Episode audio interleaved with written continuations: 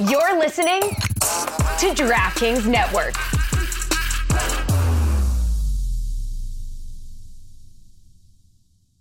Another day is here, and you're ready for it. What to wear? Check. Breakfast, lunch, and dinner? Check. Planning for what's next and how to save for it? That's where Bank of America can help. For your financial to-dos, Bank of America has experts ready to help get you closer to your goals. Get started at one of our local financial centers or 24-7 in our mobile banking app. Find a location near you at bankofamerica.com slash talk to us. What would you like the power to do? Mobile banking requires downloading the app and is only available for select devices. Message and data rates may apply. Bank of America and a member FDIC.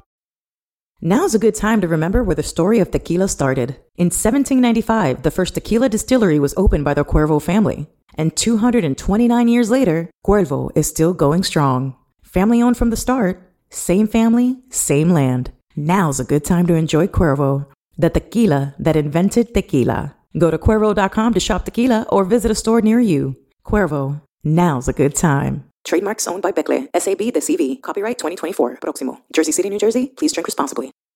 This is the Dan Le Batard Show with the Stugotz Podcast.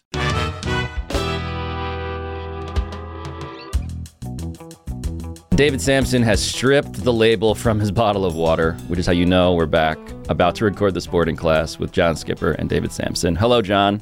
Hello, Pablo. Hello, David. I don't like giving free advertising away. We You don't have a water sponsor yet, so If you would like to sponsor the liquid that powers David Samson, as we get into the most pressing topics about uh, rich guy stuff and sports business, that is an open space for you to bid on. Uh, speaking of bidding, I want to start with the college football playoff, John. And I want to start with this idea that, okay, the CFP is expanding. A TV deal is expanding. Um, lots of things are changing in sports business, but this one, I come to you first because as I always say, you were the guy as the head of ESPN who dealt with all of these conferences, who dealt with the future of college football. You redrew the map of the sport. And so here is ESPN in the present agreeing to pay $7.8 billion to broadcast the college football playoff over six years, dot, dot, dot, unless some stuff happens that is not to their liking. Can you explain what's happening here with the condition around the 7.8 billion and what ESPN is looking for here? I I can tell you what I think is going on, but I'm not sure that the public information provides everything you need to know. It feels like ESPN has a deal with the college football playoff organization, which is headed by I think still by Bill Hancock. So it sounds like they have a deal with them. At some point about a week or 10 days ago, the SEC and the Big Ten announced that they had an advisory board. So it feels like the SEC and the Big Ten may not yet have agreed with the college football playoff governing body that they are okay with this bid for ESPN because they're still sort of arguing over the format. Yes, the field. And so, okay, a 12 team college football playoff field is projected. It's the five highest ranked conference champions who will receive auto bids. The seven highest ranked teams remaining will round out the 12 teams. I think what they're actually fighting about is governance. Remember, we we've talked about, and I think all the time about Tony Petitti, the former he started MLB Network and ran it first, and then left and is now the commissioner. And they had Of the this Big meeting Ten. of the Big Ten. They had this meeting where they were getting together and saying, "Here's how we're going to operate." And it was just the two conferences. And then all of a sudden, there's an announcement of a deal that, of course, would involve them. And then there's an announcement that the deal isn't really a deal yet. And what I was thinking behind the scenes is Tony Petitti standing up and saying, "Hey, you didn't come to me. I want to be in charge of how this deal is structured. I want to understand what this means for distribution of this money, who's getting what, when, where, and how, who's getting the bids. So that's what I think the delay is. Were I to fashion a guess, because sitting in his shoes, I would do the same thing. It's one thing to make a power play in a meeting with a fellow commissioner, but it's a whole nother thing to hold up an entire TV deal for an entire sport. And that's what I think is happening. Well, they're I'm assuming they're concerned about governance over two things: who gets in, and how does the money get distributed. And if that is your concern, I'm puzzled by this 5.7 five, five plus seven format. They seem to be, as people always do, solving the last problem they had, right? The five highest ranked conference champions are going to get in. They solve the Florida State problem. But all they do is create other problems. What is the governance for how the other seven teams are going to get in? I don't know why they're not just agreeing that there are four major power conferences. I realize they have legal issues with what the contracts they've signed with the Pac 12, which now has two members. Uh, they've got to figure out how to get rid of that stub. And then they've got to figure out. I don't know why it's not the top three teams, top three teams from the SEC, the top three teams from the ACC, the top three teams from the Big Ten, the top three teams from the Big Twelve. Well, what about everybody else? That's why it's not. Well, if they're arguing about governance, if I was arguing about governance, I would say, well, you know, we're the big conferences. Our teams are going to get in, and people want to see Alabama and Georgia and Ole Miss and Texas and Michigan and Ohio State and Penn State, and they don't really want to see. Uh, and I just, I'm just not going to name. You know who I'm talking about. Uh, they do not want to see the teams from the other conferences. It would be better for television. Would be better for ratings. Uh, and I don't know why they. Do, I don't know why they need a middle person to run the tournament. Can I take you inside a room, both of you? Sure. It's a room I was in once. We I was- are, we was- are inside. that's By the way, We are in a just to be clear, we are in a room, David. I was Are you going to take us into a, different room. ma- in a virtual room? I would like you to go into a magical room where there was a time when the New York Yankees and the Boston Red Sox had a conversation about forming their own league. Where the conversation is they don't want to give revenue sharing dollars to teams like the Guardians or then the Indians or the, the Marlins or the Royals. And the Aren't the Guardians and the Indians the same team? then the Indians. this conversation happened when they were called the Indians. Okay. And the, the conversation went like this Go ahead, except you're just going to have to play each other every day. So if the two of you want to be your own baseball league, then it's Red Sox Yankees for 161 games. Or you can do it for 80 games or 40 games and not be a World Series. You can do your own cup, the Yankees Cup. And if you want to do that, that's fine. But you need the little teams because that is what fans want. They want a build up, a crescendo to a season. And what you're talking about reminds me of that because you'd prefer it just to be the top teams. I'm not, not, sugge- no, no. I'm not suggesting what I would prefer. I'm suggesting that if I were the commissioner of one of the big leagues, I would be concerned about how do I get the most teams I can get into this playoff system, and how do I get the most money out of it. That's what but I would at care the about. expense, yes. But if you give all the bids to three conferences or four conferences, there's a whole lot of teams out there who will just say, okay, then I guess we're no part of you. And then we're not going to ever play you during the regular season. We're not going to play you ever again. No bowl games, no nothing. And would it? Well, there will be no bowl games for the teams in the big conferences. I don't think. I think eventually that will go away. And by the way, it's a problem. It's not two teams. It's somewhere between sixty and seventy teams. That is plenty of teams.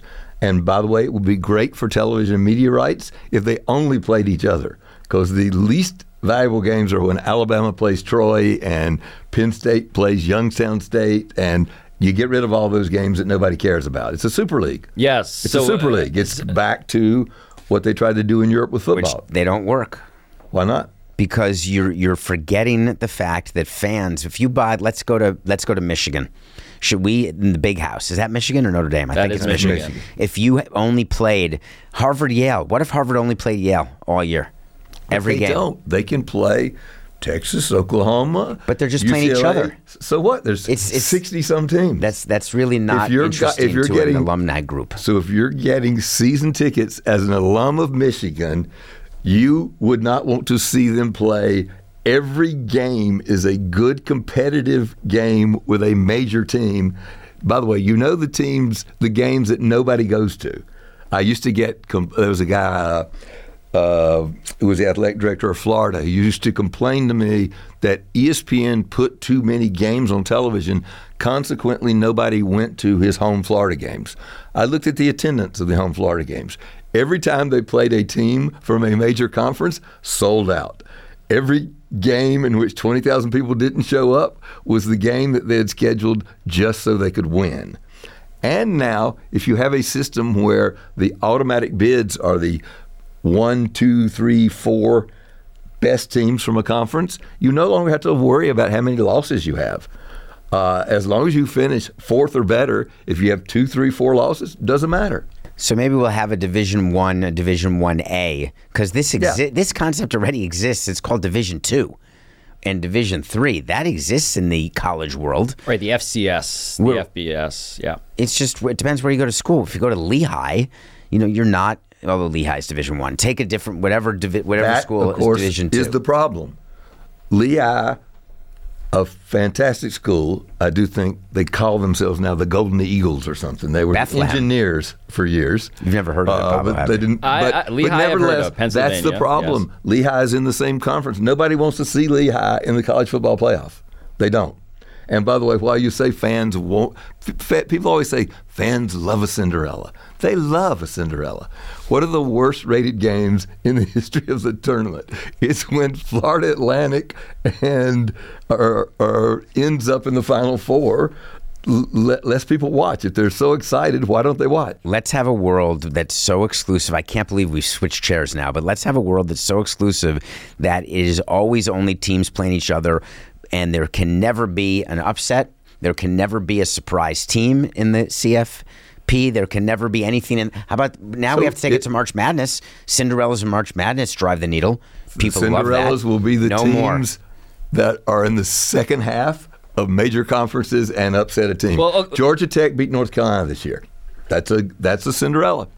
Uh, Wake Forest just beat Duke. But we should talk about what the incentives really are. If you are the head of a, co- if you're the head of a conference, if you're a conference commissioner in college football at the highest levels, which means you're the guy running the SEC or you're the guy running the Big Ten, right? What do you actually want? Because when you bring up March Madness in the NCAA tournament, a parallel question can be asked of the commissioner of the ACC, right? And so John is circling this idea that actually, if these guys really wanted to maximize the hand that they have to play at this card game, they would say, We want our own card game. Yeah. and you'd have to split it by sport. Yes. because there's certain schools that are better in basketball than in football, and others that are better in football than in basketball. So if you're going to do that, then actually what you're saying is that you'd want Duke to be in two separate conferences because they're not invited to any super league in football as a team, but they certainly are in basketball. No, I think they would uh, qualify for being one of the top 64 uh, college football programs. So the Super League is not going to be conference delineated. It's going to be the top 64 no, programs to be based con- on it- what? well recruiting. This, is Can why it change. No, this is why it's completely unrealistic. You can't do it because you need to start with a white sheet of paper and uh, or blank sheet of paper. So uh, it can't happen. What I'm talking about because too many I'm- contracts are pre existing. Yes, I'm just suggesting that if you are the conference commissioner, what you care about is automatic bids for the teams that are the best in your conference and being guaranteed to receive the most money you can receive from the playoff. But if they're the best, they're going to get the bids. If FSU, if there were five, if there were five teams in the CFP, you don't think FSU would have been the 5th You're team? always going to be arguing over that undefeated San Diego State team that, by some definition, belongs in the championship. But that is if I'm the commissioner of the Big Ten, I'm going, they're not as good as Penn State or Wisconsin Right, the Florida or State even problem. Iowa.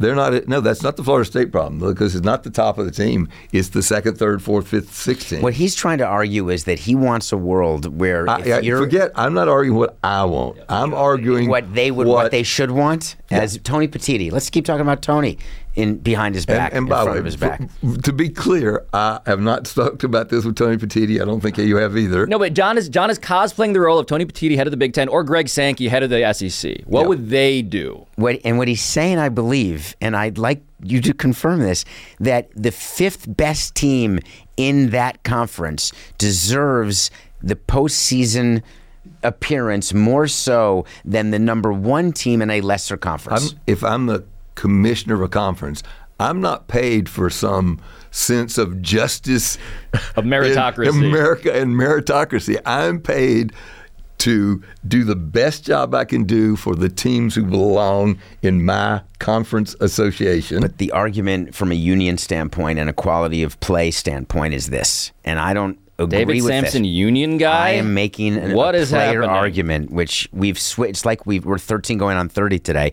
Is that if everyone gets in, then it's a race to mediocrity. Why do you have to pay to get the best recruiting class? Why do you have to do anything to be a good team? Because you want to win. but you're gonna you're And gonna have a is no chance in the playoffs. You're you're in the playoffs automatically. That is one of the reasons why the baseball union, as an example, is concerned with certain of the salary quashing rules that happen because they believe that owners are incentivized to just get into the playoffs. It's why they didn't want expanded playoffs. Because if you get into the playoffs, you get hot, you win the World Series. And that's what owners really want. And if you can win the World Series with a low payroll, why wouldn't you do it? If you get automatic bids low in the conference, explain to me Four is not low in the SEC or the Big Ten. Those are big time programs that want to win and will do anything to win. And you have alums who are not going to go, oh, we're going to get in. Let's don't pay for the coach. Right, so Let's don't- four could be Alabama, Georgia, Texas, Oklahoma. I don't know. I, we can't quite do it here. But if I said there's a, by the way, there should be a 16 team playoff. It should not be a 12 team playoff. I, I, I don't understand what the value of that is. But if you had a 16 team playoff and you said that, let's see, Michigan, Ohio State, Alabama, John is writing on a Georgia, paper Florida live. State, you uh, all got in, would you be unhappy? it's I'm not asking whether I'm happy or unhappy. I'm asking whether or not it is sustainable as a model Sure, to have sure the super league concept. But it's never happened. It's never It, worked. it happens in European football every year. In England, there are 120 teams that play, and they play in six different levels. And by the way, gives me an idea. They should introduce relegation into college, uh, and the team that finishes last I do like that. in the ACC at some point goes down to a another conference. Do they lose the distributions from the TV package? Uh, they do for the year after they're out, which That's is why exactly what relegation doesn't work. Uh, well, it does work. Relegation works beautifully in European football. You may not believe it works in. It doesn't work in American sports because you can't buy a team and value what your revenue is, what your stream of revenue is from a broadcast Well, wait now. standpoint, and then all of a sudden it but we're talking about an amateur sport. We're t- uh, I know we No, are not. we we are, but there's no value to the University of Alabama team. I mean, they, they're not they're a out there standalone selling business. maybe they're out there selling the rights they're they're actually monetizing their team they're they're they're going out and doing Alabama every day is monetizing its team. of course so there's a value. And what we're going to see in the next 10 years is we're going to see private investment in these teams. We could see some of these teams go public as entities. It's interesting. This is not a subject we thought about doing, but what's the what is the rationale for for investing money in a college in a university sports program? How does that actually work? You in- you, You give, want your kid to get in? no they they give so so private equity firm A gives Miami a billion dollars for 25% of their rights in the future. What do we think is going to happen? To who? To the Florida State. They will spend all that money, and then at the end of the, they, they will take the money they get from the private equity firm. They will spend it immediately, and in the future, they will be paying twenty five percent out of every dollar of their media to the private equity firm, and they'll be worse off than they were before they did. But now deal. you're making an argument for companies that shouldn't take investments from private equity. But, and but things are happening just the, this football week. teams aren't companies, But so my argument is that they are. but they're not. and that they that they are now, and they're actually going to officially be so because we're seeing it a little bit in college sports already, in my opinion. So the logical conclusion of that is, I'm the richest alumnus of the University of Georgia, uh, of the University of Georgia. I'm going to buy the football team. I, I, Betty Smith, am going to buy the football team, and I get to make the decisions about who starts. Really?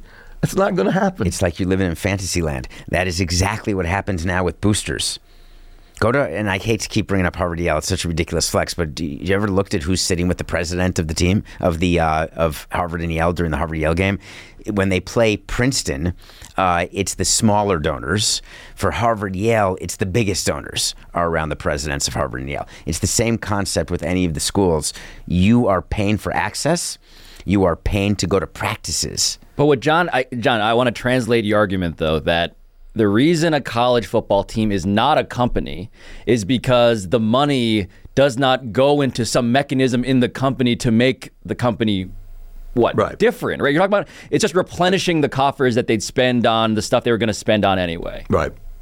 And so David is saying what? You're saying that it is a company because I'm saying because there's a P&L. So let's start just at, at a macro level.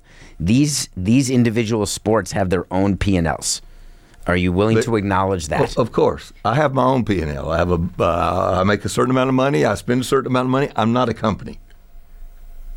I, I, I could argue that point, but um, I won't on behalf of Carmen. So there is a football team that is a sub, a subsidiary of a university. There's the big time university where there's a full budget for the university. Then they do budgets by department, academic department, sports department, and any department that can go out and fund itself, that makes that department that much better. It's why in science they try to get endowed chairs where it's money so the argument is, in- is the science department a company? Yes. And there's someone who runs the science department, and they're out there running their own little fiefdom, trying to get donors to give to their department for their research and their capital needs. Uh, I, I'm going to agree with your essential point and suggest that we're mostly in a semantic discussion about the word company. They're not officially companies. They don't Well- file as the football company doesn't file taxes. You're right. They don't. They don't give. But, the, but, All right, I lose. but no, no. But here's the question that's beyond semantic, right? So leave the vocabulary aside. The question is: Is it a good economic idea for this non-company company to take outside investment? And John is saying no because what you're going to do is spend it all, and then be back in the same place. Except now you're going to owe somebody more money. And I'm saying yes because that's what that's what borrowing money is.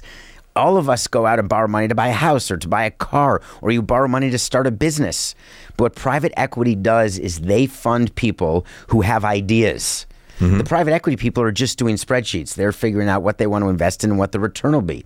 And so when you're investing in FSU in your case for future media rights, Yes. this just all just happened in Germany with the Bundesliga. We were going to talk about this on Nothing Personal before the fans stepped in and said, no, we won't allow it.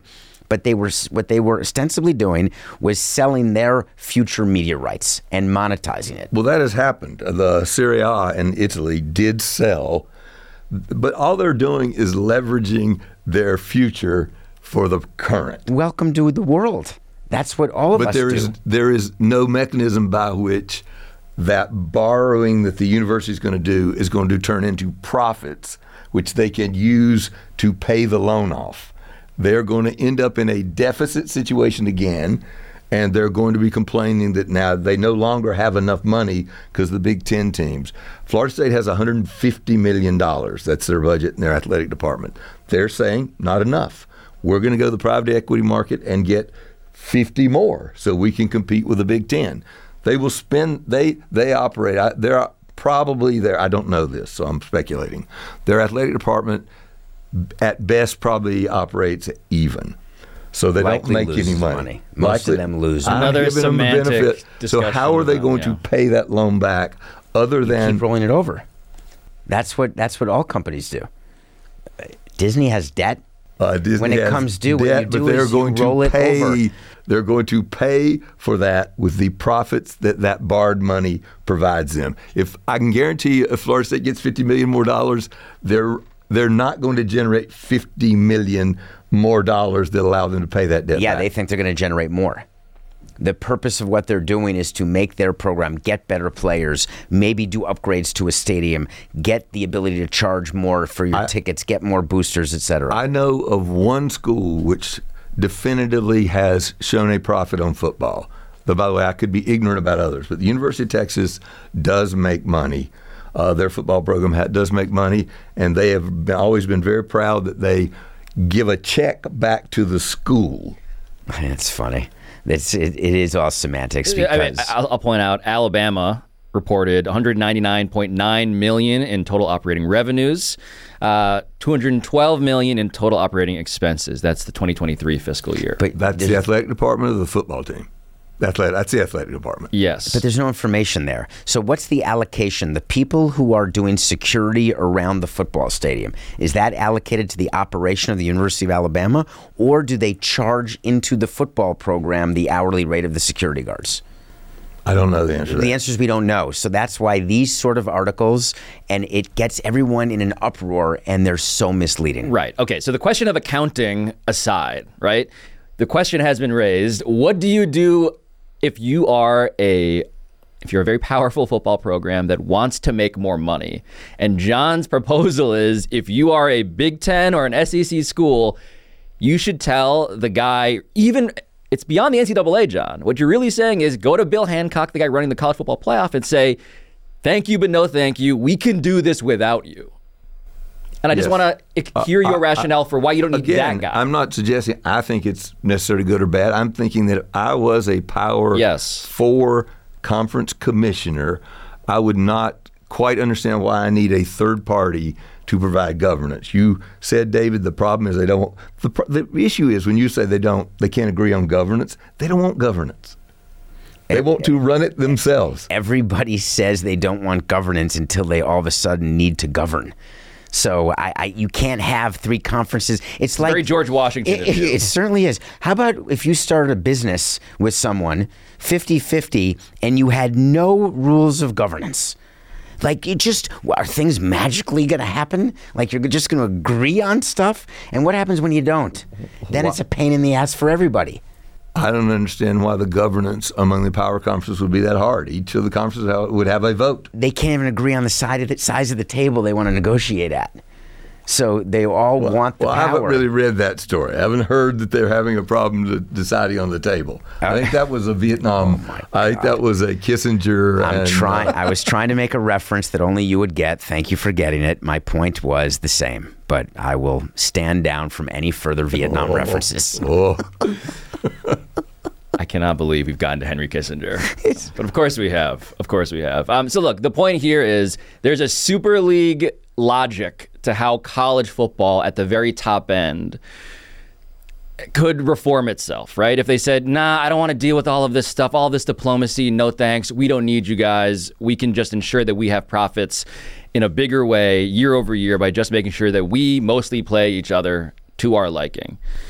And we're always in the playoffs, And we're always in the playoffs. and we can always win a national championship. But is it the same national championship without the CFP? Would it still be the national championship if only the certain teams have the right to the possibility to be there? If if uh, the conferences had been running this tournament this year without the CFP and Michigan won, would anybody be suggesting Michigan was not the national champion? Because because uh, um, because because UCF was undefeated. Because Yeah. the University of Central Florida said. I mean, by the we- way, at the, end of the here. year, did you have anybody suggesting Florida State should have been the national champion? even Florida State, I think, they did not. attempted it. No, they did because not. there's No, an actual national champion because there's a CFP. In your world, FSU could play their own game against our our company team. So team. how and many be the years has champion. the CFP? CFP's been operating what about 20, 25 years? When did you first start it? Oh oh. I didn't start it. It was uh, started at ESPN sometime early in this century, I think. Oh, it could be 1999.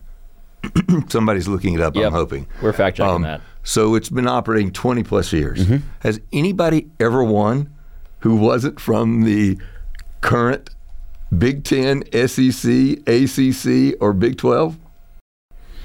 That's uh, you're asking a question that's easily answered. I just don't know the answer. But is your point that it's already happening? Yeah, it's already happening.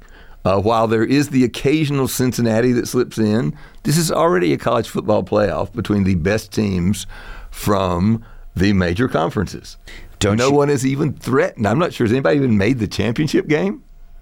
It's really a chicken and an egg because the the teams that you're talking about, the most powerful, bigger teams, they just have better opportunities to be better. And the irony is, the NILs have trying to level that playing field. And maybe that's why Nick Saban disappeared and other Jim Harbaugh and other coaches because they're concerned that all of a sudden their false perch is going to be broken. Well, I would quarrel with that. The NIL is not going to level the playing field. It's going to make it less level because who is spending the most money on NILs? I think it's Southern Cal and Oklahoma and But there's Texas no barrier and to entry. Alabama. There's no barrier to entry except You're Lehigh. And maybe you find somebody who's willing to spend a $100 million to make you a great team. Maybe. So this is the Southern Methodist question, as we've talked about before on this show. Like, where are the boosters who might want to pay? I want to point out it was the BCS 98 to 2013. The CFP started in 2014 So a decade always thought officially. BCS and CFP were the same. They're pretty I close viewed to them the as same. the same. They're pretty close to the same. uh, again, there's a semantic distinction Right. here, which we won't necessarily. It was computers. Now it's a committee. That's the big difference. Do you think, in, when I think about in professional sports, and maybe the equivalent is in college sports, when you buy a team that's not the Yankees or the Red Sox, you're aware that that team is being sold for only a billion and not eight billion because you're aware the reason for that vigorish is that the Yankees have more revenue. So there's a different multiplier, but also that the Yankees have greater opportunity to win more often than you will. That your windows will be open for a shorter period of time, and you may never win a World Series. Where the Yankees' window to be good is open all the time. It's the same thing in college. There are certain programs whose window is always, and there are certain programs that hey, every once in a while. And for a lot of people, that hey, every once in a while, it's good enough. And what you're suggesting is that that, that disappears, and that there's no more hey, every once in a while. Yeah, it's the equivalent of the English Premier League, where only teams from the English Premier League go to the Champions League. You might argue that it's unfair to Wimbledon, who's in the third or fourth division, that they don't have an opportunity to play the best other teams in the world. But it doesn't really seem to be a problem for the fans and the players and those teams. Now, we did forget one thing, by the way, which is and we got we forgot it because of the discussion about company and we're trying to look at the football program in isolation. Uh, there would be smart people who would say to us, to me maybe, uh, "Gee, you're forgetting about the overhang positive benefit of if my team wins a national championship, I raise my ticket prices, uh, my boosters give more money, and I doubt anybody is doing a P&L that says here is the hangover effect of we won." we're Florida Atlantic and we made it to the Final Four, and our donors uh, raised what they give us by 40, 50 million. So I will see the point that if you actually looked at it that way, there might be profits involved. It sounds like a company. Hey guys, it's Tony. I am very, very, very excited about the NBA playoffs. They have been incredible so far. Taylor, producer on the show, thanks to Game Time, took a 28 hour train ride to a Knicks game. Talking to Taylor, it was an awesome time going to the game, feeling the energy of the garden, and I really want to get out there to watch a game in the garden. And you know how I do it? Of course, the best ticket app on the planet, Game Time. Game Time is an authorized ticket marketplace of the NBA, which makes getting playoff tickets even faster and easier. Prices on the Game Time app actually go down the closer it gets to tip off with killer last minute deals, all in prices, views from your seat, which is a technology I love, by the way. Game Time has tons of last minute deals. You can save up to 60% off buying last minute for sports, concerts, comedy, theater. Take the guesswork out of buying NBA tickets with Game Time. Download the Game Time app today, create an account, use code DAN, D A N, for 20 bucks off your first purchase. Terms apply. Again, create an account and redeem code DAN, D A N, for 20 bucks off. Download Game Time today. Last minute tickets, lowest price guaranteed.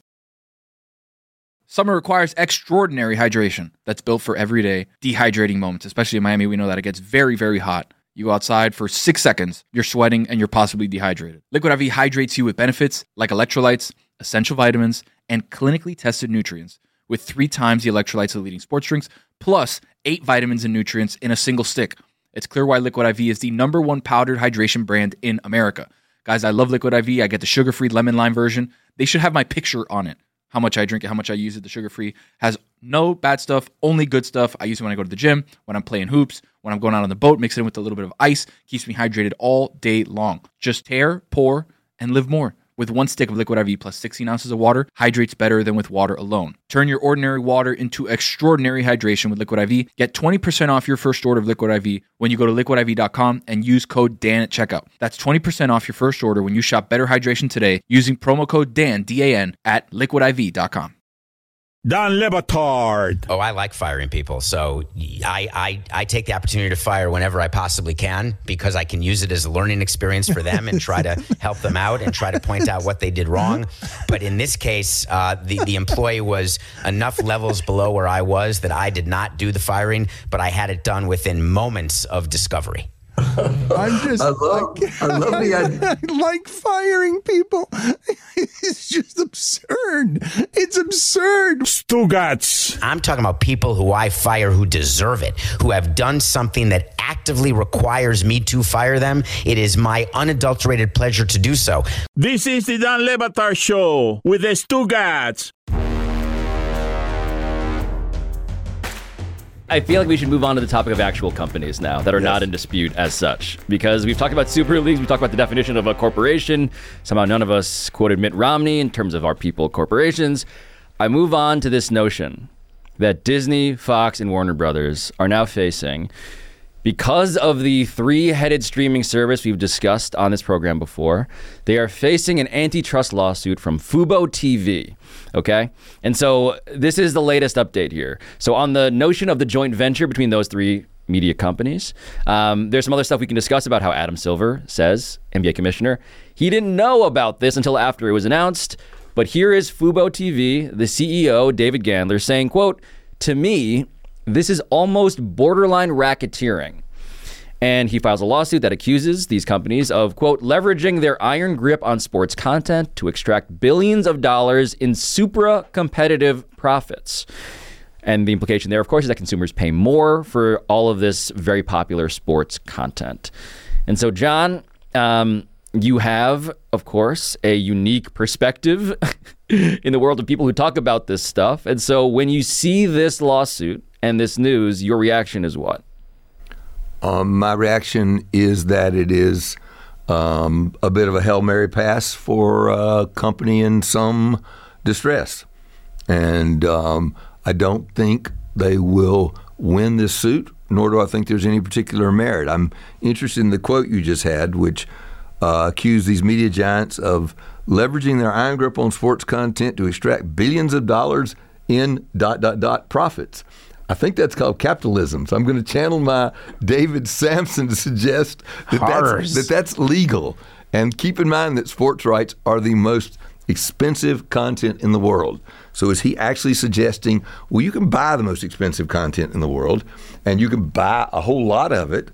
And the reason you buy that and you buy it exclusively is because it provides you enormous opportunities to make money is he suggesting that somehow that is racketeering? I, I don't sort of see the through line there. He's suggesting that this stuff is anti competitive, that here is a grouping of companies that are working in concert to even further so leverage I, that. So if I buy the Michigan Ohio State game exclusively and I am the only one who has it, hell yeah, I'm being anti-competitive. That's why I paid the money for it, is to get it exclusively. You option to book to make a movie, you get it exclusively. You're, it's not competitive. You buy it exclusively. Uh, you don't get the story exclusively. You get no, the book exclusively. So, so if, based on you so can't write he, a book about the Civil War and then say. So if they want to do recreations by quick drawings of live games, they could do that. a daguerreotype of the CFP. Am, yeah, I, I, am concerned. Se- several parts of this lawsuit bother me. Number one, throwing out the word racketeering, it gets everyone in a fluff because they view it as you know Al Capone type stuff. But number two, he's suing about a concept that yet is not understood by anybody, including the people who started the streaming service. So, remind people what this supposed what this supposedly is. So what we said it is, and we didn't even have agreement in this room. We when were deciphering we did the, show. the press releases. When this first came out, the view of John is that these are three companies that got together and they're going to put their channels ESPN, TNT, TBS, truTV. They're going to put them on this new platform like YouTube TV and they're going to call it blank and they're going to charge you 59 or $99. I suggest, I suggest Kerberos, which is a three headed dog that guards the gates of hell. I think they won't choose that. You're going to put that in the maybe pile. I, I was going to put it in the no chance toilet pants column, but whatever column you want. So they get together and they get these networks. And people then have a choice where they can buy just these networks. And within these networks is live sports. Mm-hmm. But what we said is they're going to show NCIS at 2 p.m. and then an NBA game at 8 p.m. Right. Any channel that has sports would be folded into the bundle. And it's so it's a bundle. It's a mini bundle. But A, we don't really know anything about what this is going to look like. because my view of it is that it was just going to be sports and that they were going to have to figure out how they were going to decide what content gets put on this new streaming network because there's already a conversation that an, a Super Bowl on ESPN would not be inside this streaming service that they would want it to be on ESPN Plus solo, not ESPN Plus as part of this new three-headed company. we don't know. Well, if ESPN, uh, so ABC will get Super Bowls in the new deal, and those Super Bowls will be in this service if it is launched as suggested. But we don't know. Yes. We don't know that, but but we just don't know. So there's a lawsuit that's filed, and it, to me, it makes Fubo look desperate. You called it Hail Mary, and I completely agree. They're worried that they are being marginalized because they can't afford to get a product that they're not willing to pay market rate for. Yes, and this speaks, John, to something that Fubo has been complaining about for a while, even before this joint venture was announced, as they outline in this lawsuit, which is to say that these companies, you rights holders, are forcing potential channels, distributors, I should say, like Fubo, to carry hundreds of unwanted channels in order to uh, get the things that they actually want. They wanted to show people sports, and they can't because you people are making them uh, take all this other stuff and uh, therefore charge more money. He's been doing that since day one as an executive, making people take crap they don't want in order to get the good stuff. Well, we didn't have any crap. Oh, excuse me. Everything Wait, smelled like go- go- roses. go- ESPN the 12th was Go pure rose go, network. Go back, Fubo. Uh, the the people who started Fubo, and I think this is this is accurate. Oh. were For Walt- us by No, no, no. them. Was but I, am going back to the original conception. Yes. Was they had the smart idea that oh, there are a lot of people for whom sports is the most important content. How about we create a company and we go out and just buy channels that have sports? And they went out to try to buy those channels. I, I was there when they tried to buy the Walt Disney channels that had sports on them, which License. was mostly ESPN license. I'm correct. Um, and we said, fine, we're, we're in business. We absolutely sell to distributors. You want to buy our channels? Here's what they cost. And they said, well, no, no, that's not our contemplation. Our contemplation is to put together a tight package of only sports and take that to the market. And we said, well, that's great, but that's not the business we're in. That's your business. We will operate as we always do. We're happy to sell you our our network, our uh, family of channels. That includes a lot of sports, more sports than anybody else. So that stymied them. And actually, the reason that their price point is now 70 plus dollars, I believe, is that when they did finally relent and bought all the Disney channels at market rate, and that meant they had to raise their price from sort of $50 to $75. I apologize if I got that a little wrong.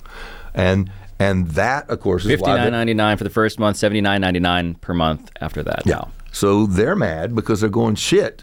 These guys are now offering kind of what we wanted to offer many years ago, and they wouldn't sell it to us that way. They're now doing this, and this. And by the way, they have a right uh, in their own rooms to be angry. They're angry. They're reading the room Yeah. not inaccurately. No, they're reading the room not But it doesn't give you legal standing. It doesn't. no. and that's the And there is no- question. What do you do about this if this is the power that all of these media companies? Two things. You stand have? on the highest hill you can find and you yell racketeering. And two, you try, Check. you try to use all of your power to get the government to look into the deal and try to quash it from anti from an anti-competitive standpoint. Those are the only two things you can do because otherwise Fubo is done. I think you're right about the motivations. And again, I'm somewhat sympathetic, though I do not believe they have any legal standing here. But to be fair, they probably don't understand either. And they may be also doing discovery in a way in this way. Bad pun Yeah. for, for this. Um, but It won't uh, even get to discovery this lawsuit. Yeah. we might not get to Discovery the topic Um, because Discovery is no longer pursuing merger talks with Paramount Global. Do we want to talk about that? This is a great one. I, the reason I've been thinking about this a lot now, I should, I have to say this, so make sure we don't edit this out. I do work for CBS Sports. Okay, thank you.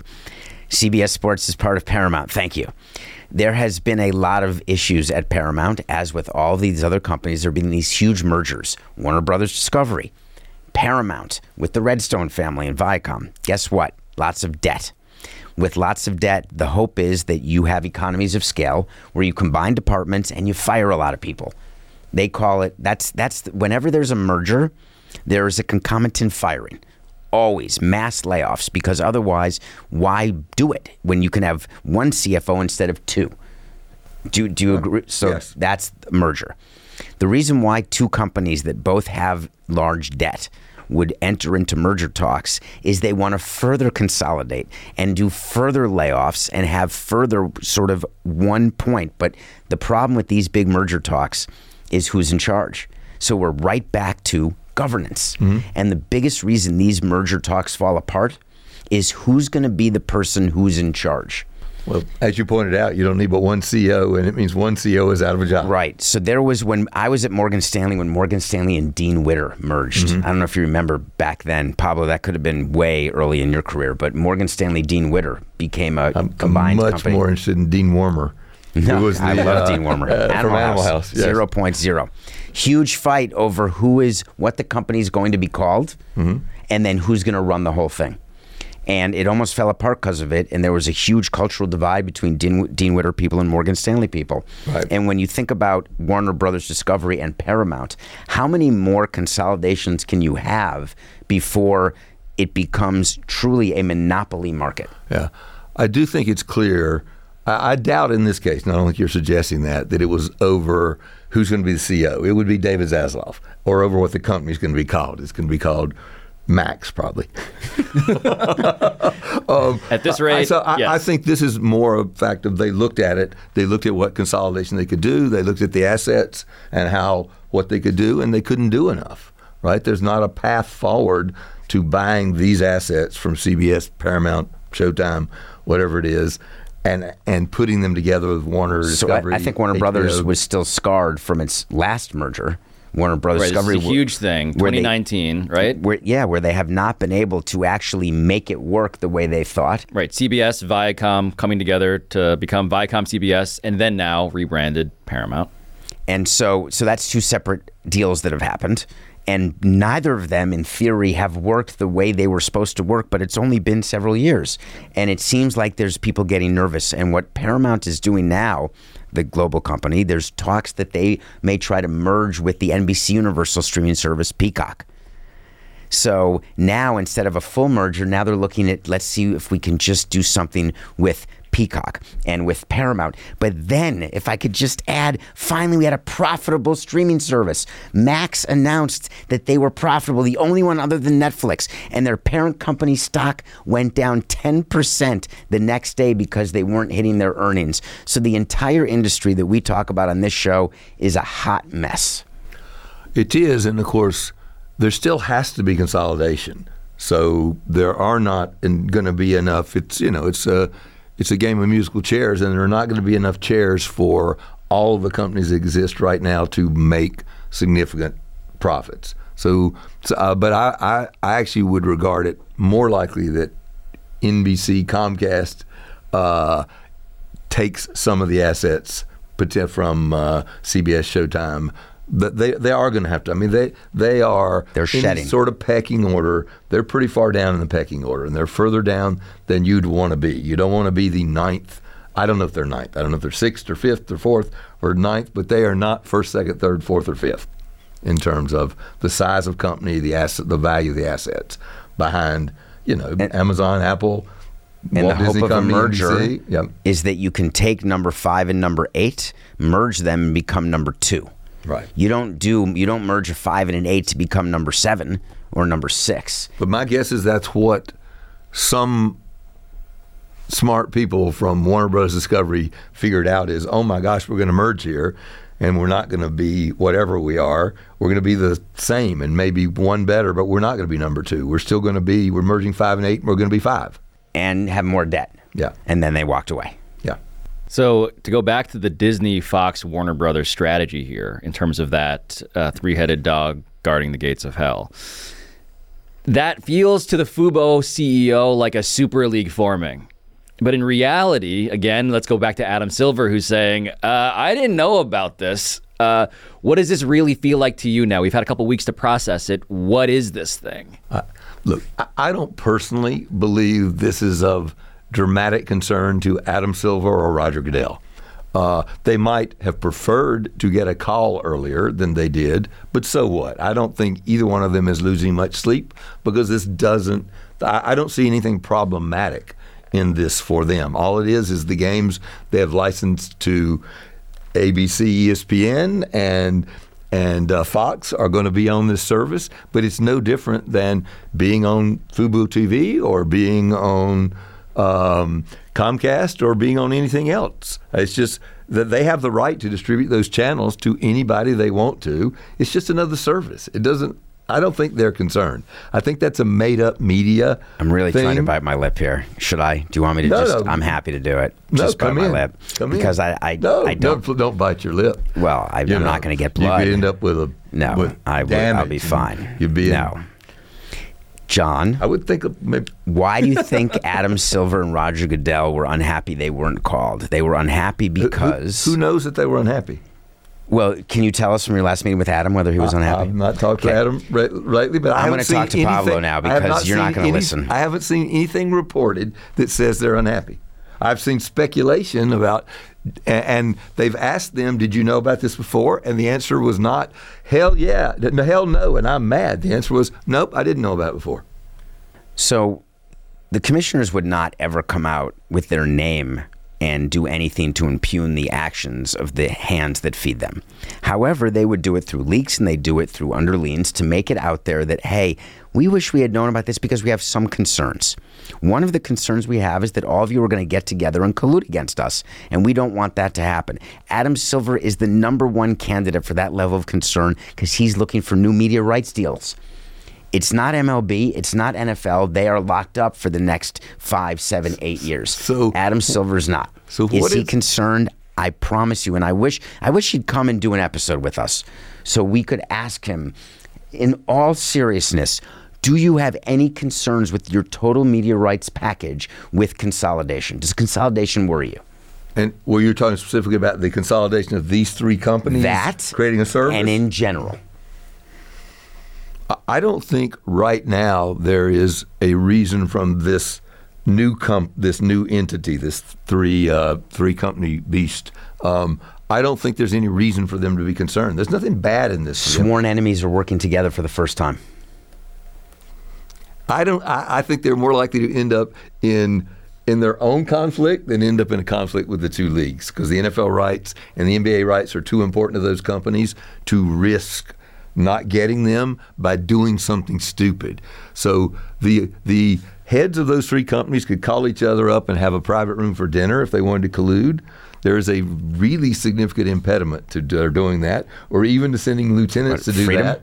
Yeah, not going to jail. It is against the law. And my guess is that Adam and Roger both know it's against the law, and so do Bob and David and. Um, uh, forgetting the third, uh, and Lachlan Murdoch. They all Yeah. know this. Yeah. You And they're conveniently not- always forget the Murdoch guy. there's there's there's no reason if you really want to break the law, you can find a private room somewhere in which to do that. In my career, I never compared what my bid was going to be with anybody else. I don't believe anybody at the Walt Disney Company ever even looked at somebody and said, "Wink." If uh, if your bid's over a billion dollars, Thou doth protest too I- much. I had once I had David Hill ask me uh, after we'd submitted our bids for the Olympics uh, what our bid was, um, and he and I made a bet uh, as to whose bid was lowest, and I won. Our bid was lowest, but that was after the fact. It just I, I don't think there's anybody, any of the companies that have enough resources You to can buy let him get away with this when his main line to you is always, "Do you know what something's worth? One dollar more than the other guy's willing to pay." I never had anyone study at ESPN what the worth of anything was. I would always pay one dollar more than what anyone That's else would pay. That's not a contradiction because you're negotiating with the league. They give you guidance as to what you need to bid, and you bid it. You don't go. Give you guidance. But wait, do you think I did that by going and finding out by illegally finding out what somebody else bid and bidding one dollar more? John, John, John has grabbed All David's right. elbow. Yes. David is tapping 'Cause we have John's a problem now. I knee am not here. I will quote Dean Wormer: "Fat, drunk, and stupid is no way to go through life, son." For anybody contemplating illegal Well. David and I have may have many problems, but I will- fat, drunk, and stupid is not usually one of them. I've behaved stupidly, and I have been drunk. Every Same. Oh, of course. To- Right now. I think it's time for all of us to end this for all of our It's not frozen. self interest. There it is. Thank you guys. Can we stipulate not drunk? Just stupid. or maybe a little stupid. Thank you, Pablo. Thank you. Without the ones like you, who work tirelessly to keep things running, everything would suddenly stop. Hospitals, factories, schools, and power plants, they all depend on you. No matter the weather, emergency, or time of day, you're the ones who get it done. At Grainger, we're here for you with professional grade industrial supplies. Count on real time product availability and fast delivery. Call clickgrainger.com or just stop by. Grainger for the ones who get it done. Say goodbye to your credit card rewards. Greedy corporate mega stores, led by Walmart and Target, are pushing for a law in Congress to take away your hard earned cash back and travel points to line their pockets. The Durbin Marshall credit card bill would enact harmful credit card routing mandates that would end credit card rewards as we know it. If you love your credit card rewards, tell your lawmakers hands off my rewards. Tell them to oppose the Durbin Marshall credit card bill.